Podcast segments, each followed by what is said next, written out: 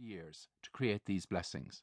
A blessing evokes a privileged intimacy. It touches that tender membrane where the human heart cries out to its divine ground. In the ecstasy and loneliness of one's life, there are certain times when a blessing is nearer to us than any other person or thing. A blessing is not a sentiment or a question. It is a gracious invocation where the human heart pleads with the divine heart. And there's nothing more intimate in a life than that secret under territory where it anchors. Regardless of our differences in religion, language, or concept, there is no heart that is without this inner divine reference. And it's the modest wish of these blessings to illuminate the gift that a blessing can be the doors it can open, the healing and transfiguration it can bring. And our times are desperate for this. They are desperate for meaning and belonging. And I think that in the parched deserts of postmodernity, a blessing can be like the discovery of a fresh well. It would be lovely if we could rediscover our power to bless each other. I believe that each of us can bless.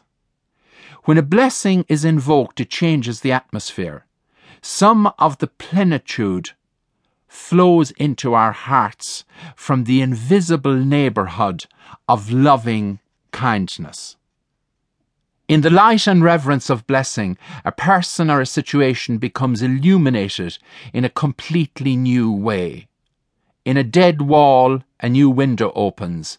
In dense darkness, a path starts to glimmer and into a broken heart healing begins to fall like morning dew.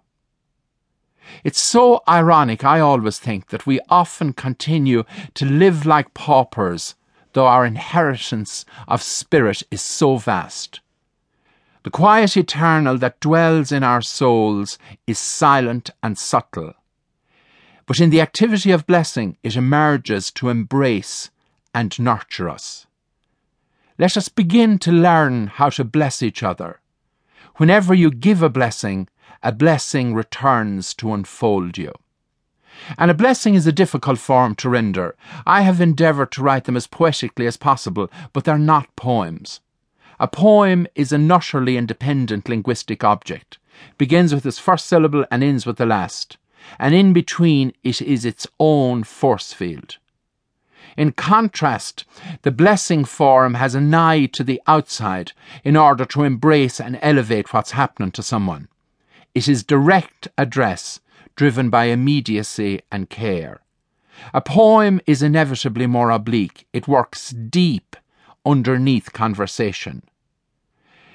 The temptation in writing blessings is to imply the word God at every juncture, and I've chosen not to do this. Firstly, because to be so repetitive, and secondly, the word God is too huge to allow any other word to breathe beside it. And furthermore, furthermore, 'tis unnecessary, because God is omnipresent, and life itself is the primal sacrament, namely, the visible sign of invisible grace.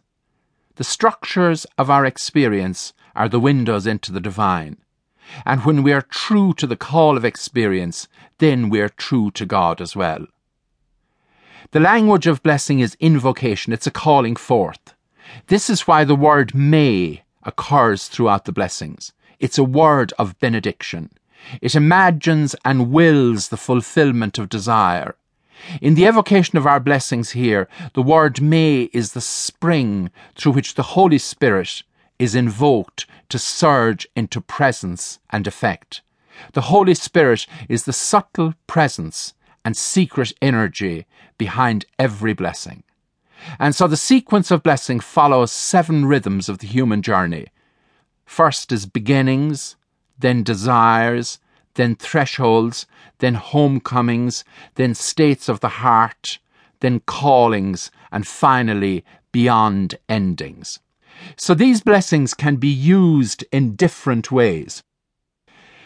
Firstly, the blessings can be used privately by yourself. In other words, if you find yourself on particular thresholds, the hope is that in these sequence of blessings you'll find one which directly addresses